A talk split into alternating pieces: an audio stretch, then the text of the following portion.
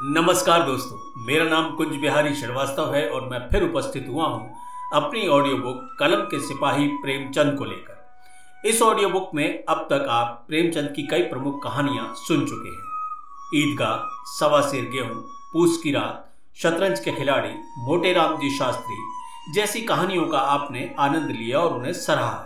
इसके लिए मैं आपका धन्यवाद करता हूँ। प्रेमचंद ने हिंदी कहानी को निश्चित परिपेक्ष और कलात्मक आधार दिया। उनकी कहानियाँ परिवेश बुनती हैं, पात्र चुनती हैं। उनके संवाद उसी भावभूमि से लिए जाते हैं जिस भावभूमि में घटना घट रही है। इसलिए पाठक और श्रोता उनकी कहानियों के साथ जुड़ जाते हैं। प्रेमचंद यथार्थवादी कहानीकार हैं, लेकिन वो घटना को ज्यों का त्यों लिखने को कहानी नहीं मानते। यही वजह है कि उनकी कहानियों में आदर्श और यथार्थ का गंगा यमुनी संगम है। चलिए सुनते हैं आज की कहानी राम लीला। इधर एक मुद्दत से रामलीला देखने नहीं गए। बंदरों के भद्दे चेहरे, आधी टांगों का पजामा और काले रंग का कुर्ता पहने आदमियों को दौड़ते हु करते देख कर अब हँसी आती मज़ा नहीं आता। काशी की लीला जग विख्यात है। सुना है लोग दूर दूर से देखने आते हैं। मैं भी बड़े शौक से गया, पर मुझे वहाँ की लीला और किसी वज्र देहात की लीला में कोई अंतर दिखाई नहीं दिया।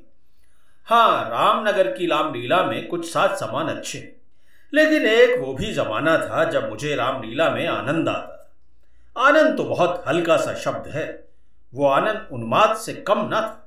संयोगवश उन दिनों मेरे घर से बहुत थोड़ी दूरी पर रामलीला का मैदान था, जिस घर में लीला पात्रों का रंग रूप भरा जाता था। वो मेरे घर से बिल्कुल मिला हुआ था। दो बजे दिन में पात्रों की सजावट होने लगती थी। मैं दोपहर से ही वहाँ जा बैठता और जिस उत्साह से दौड़ दौड़ कर छोटे मोटे काम करता, उस उत्साह से तो मैं आज अपनी पेंशन लेने भी नहीं जाता। एक कोठरी में राजकुमारों का श्रृंगार होता था। उनकी देह पर रामरज पीस कर पोती जाती, मुँह पर पाउडर लगाया जाता और पाउडर के ऊपर लाल, हरे, नीले रंग की बुंदकियाँ लगाई जाती। सारा माथा, भौवें, लाल थोड़ी, बुंदुकियों से रच उठती थी। रंग की प्यालियों में पानी लाना, रामरज पीसना, पंखा झलना, ये सब मेरा काम था। जब तैयारियों के बाद विमान निकलता तो उस पर रामचंद्र जी के पीछे बैठकर जो मुझे उल्लास और गर्व और रोमांच होता था वो अब मुझे लाट साहब के दरबार में कुर्सी पर बैठकर भी नहीं होता है।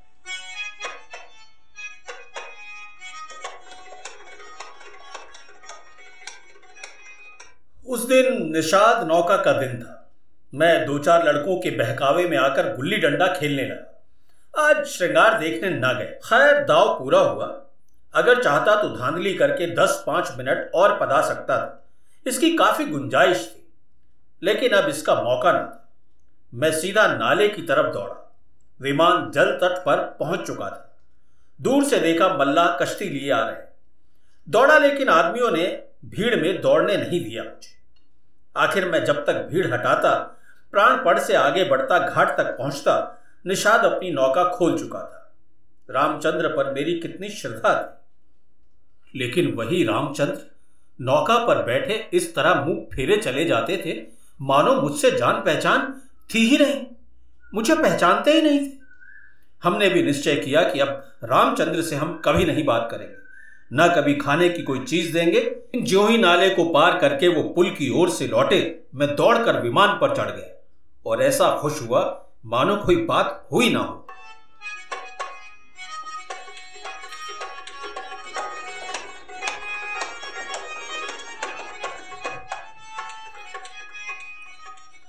रामलीला समाप्त हो गई थी। राजगद्दी होने वाली थी।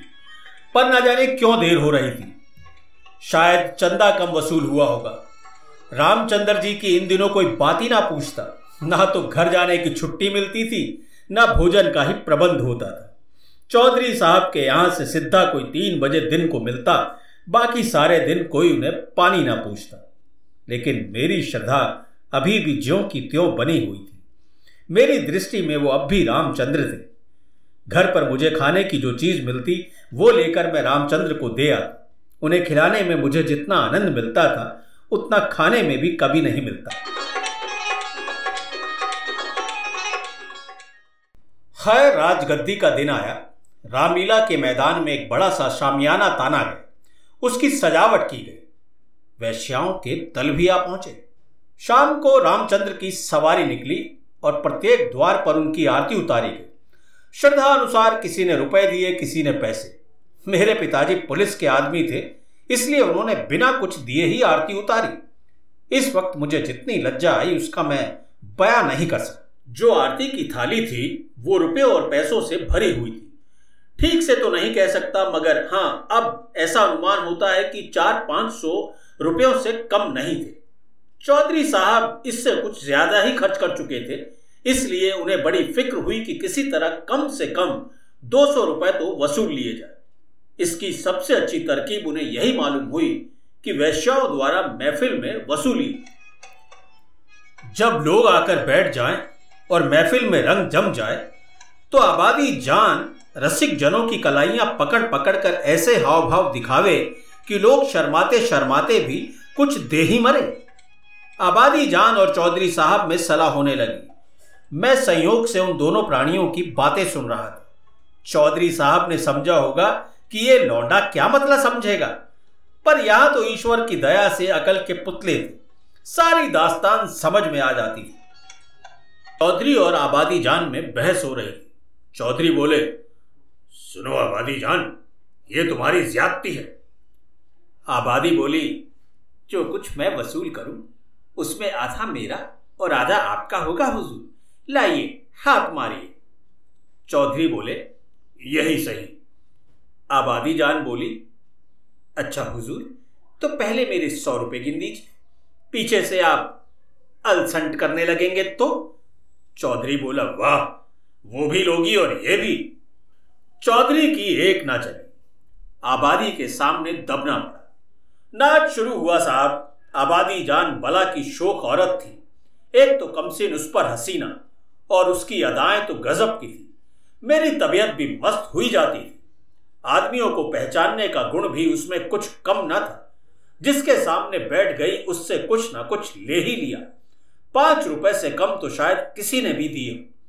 पिताजी के सामने भी वो जा बैठे। मैं तो मारे शर्म के गढ़ गया। जब उसने उनकी कलाई पकड़ी, तब तो मैं सहम उठा। मुझे यकीन था कि पिताजी उसका हाथ छटक देंगे और शायद दुत्कार भी दे। किंतु ये क्या हो रहा है? ईश्वर मेरी आँखें धोखा खा रही थी। पिताजी, मूछों में हंस रहे हैं। ऐसी हँसी उनके चेहरे पर मैंने कभी नहीं देखी। एक महाशय जो उन्हें जानता था, उसने भी मुस्कुराकर कहा, यहाँ तुम्हारी दाल न गलेगी, आबादी जान, और दरवाज़ा देखो। बात तो इन महाशय ने मेरे मन की ही कही और बहुत उचित भी कही। लेकिन न जाने पिताजी ने उनकी ओर कुपित नेत्रों से देखा और मूछ पर ताव दिया। मुँह पर तो कुछ ना बोले, पर उनके मुख की आकृति चिल्लाकर सरोष शब्दों में कह रही थी, तू बढ़िया क्या समझता है? यहाँ ऐसे अवसर पर चाँद तक निसार करने को तैयार हो। रुपए की हकीकत क्या है? तेरा जी चाहे तो आजमा ले। तुझसे दूरी रकम न दे डालू तो मुँह न दिखा मैंने देखा कि पिताजी ने एक अशरफी निकालकर आबादी जान को दी। उनकी आँखों में इस समय इतना गर्वयुक्त उल्लास था मानो उन्होंने हातिम की कब्र पर लात मारी। यही वो पिताजी हैं जिन्होंने मुझे आरती में एक रुपया डालते देखकर मेरी ओर इस तरह देखा था, मानो मुझे फाड़ी खाएँगे। रात भर गाना होता रहा। तबले की धमक मेरे कानों में आ रहे। जी चाहता था चलकर देखूँ, पर साहस ना होता था। मैं किसी को मुख कैसे दिखलाऊँगा कहीं किसी ने पिताजी का ज़िक्र छेड़ दिया तो क्या करूँगा प्रातःकाल रामचंद्र जी की विदाई होने वाली। मैं चारपाई से उठते ही आँखें मलता हुआ चौपाल की ओर भागा। डर रहा था कि कहीं रामचंद्र जी चले ना गए हों। पहुँचा तो देखा तवायफों की सवारियाँ जाने को तैयार हैं। बीसों आदमी हसरत से नाक मुँह बनाए उन्हें घेरे खड़े थे। मैंने उनकी ओर आँख न उठाई। सीधा रामचंद्र जी के पास पहुँचा। लक्ष्मण और सीता रो रहे थे। रामचंद्र खड़े कांधे पर लुटिया डोर डाले उन्हें समझा रहे थे। मेरे सिवा कोई भी ना था। मैंने कुंठित स्वर में रामचंद्र से पूछा, रामचंद्र, क्या तुम्हारी विदाई हो गई? क्या रुपए और कपड़े नहीं मिले? वो बोले, अभी नहीं मिले हैं भ्राता। क्या रुपए और कपड़े नहीं मिले? सच कह रहे हैं, अभी नहीं मिले हैं। चौधरी साहब कहते हैं, इस वक्त बचत में रुपए नहीं है। फिर आकर ले जाना। क्या तुम्हें कुछ नहीं मिला? एक पैसा भी नहीं। कहते हैं, कुछ बचत नहीं हुई। मैंने सोचा था, यार, कुछ रुपए मिल जाएँगे तो पढ़ने के लिए किताबें ले लूँगा। सब कुछ ना मिला। राह खर्च भी ना दिए। कहते हैं, कौन सा दूर है? पैदल चले जाओ। मुझे ऐसा क्रोध आया कि चलकर चौधरी को खूब आड़े हाथों लू। वैश्याओं के लिए रुपए, सवारियाँ, सब कुछ, पर बेचारे रामचंद्र और उनके साथियों के लिए कुछ भी नहीं है। जिन लोगों ने रात को आबादी जान पर दस दस बीस बीस रुपए न्यौछावर किए थे, उनके पास क्या इनके लिए दो चार आने पैसे भी नहीं थे? पिताजी ने खुद आबादी जान को एक अशरफी दी थी। मैं दौड़ा हुआ पिताजी के पास गया। वो वहीं तफ्तीश पर जाने को तैयार खड़े थे। मुझे देखकर बोले, कहाँ घूम रहे हो? पढ़ने के वक्त तुम्हें घूमने की सोचती है? मैंने कहा, गया था चौपाल। रामचंद्र जी विदा हो रहे हैं। उन्हें चौधरी साहब ने कुछ नहीं दिया। तो तुम्हें इसकी क्या फ़िक्र पड़ी है? वो जाएँगे कैसे? पास में उनके राह खर्च भी तो नहीं है। क्या? कुछ राह खर्च भी नहीं दिया? ये तो चौधरी साहब की बेइंसाफी है। अगर आप दो रुपए दे दें तो मैं उन्हें दे आऊँ। इतने में तो शायद वो अपने घर पहुँच जाएँगे।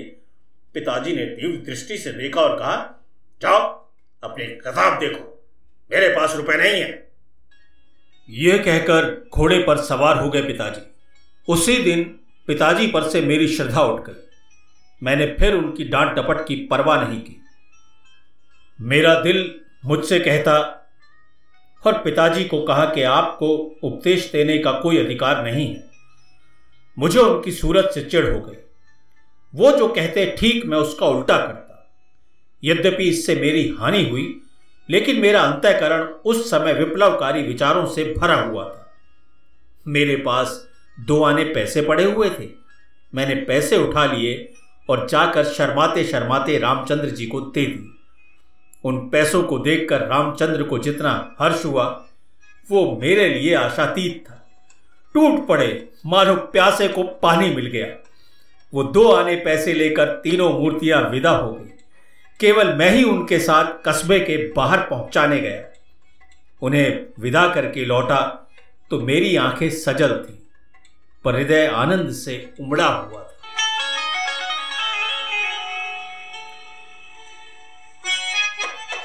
तो ये थी आज की कहानी रामलीला। ये कहानी आपको कैसी लगी, अपना फीडबैक ज़रूर दीजिएगा। कहानी सुनने के लिए आपका शुक्रिया अदा करता हूँ। अगले हफ़्ते फिर आपसे मुलाकात होगी एक नई कहानी। नमस्कार।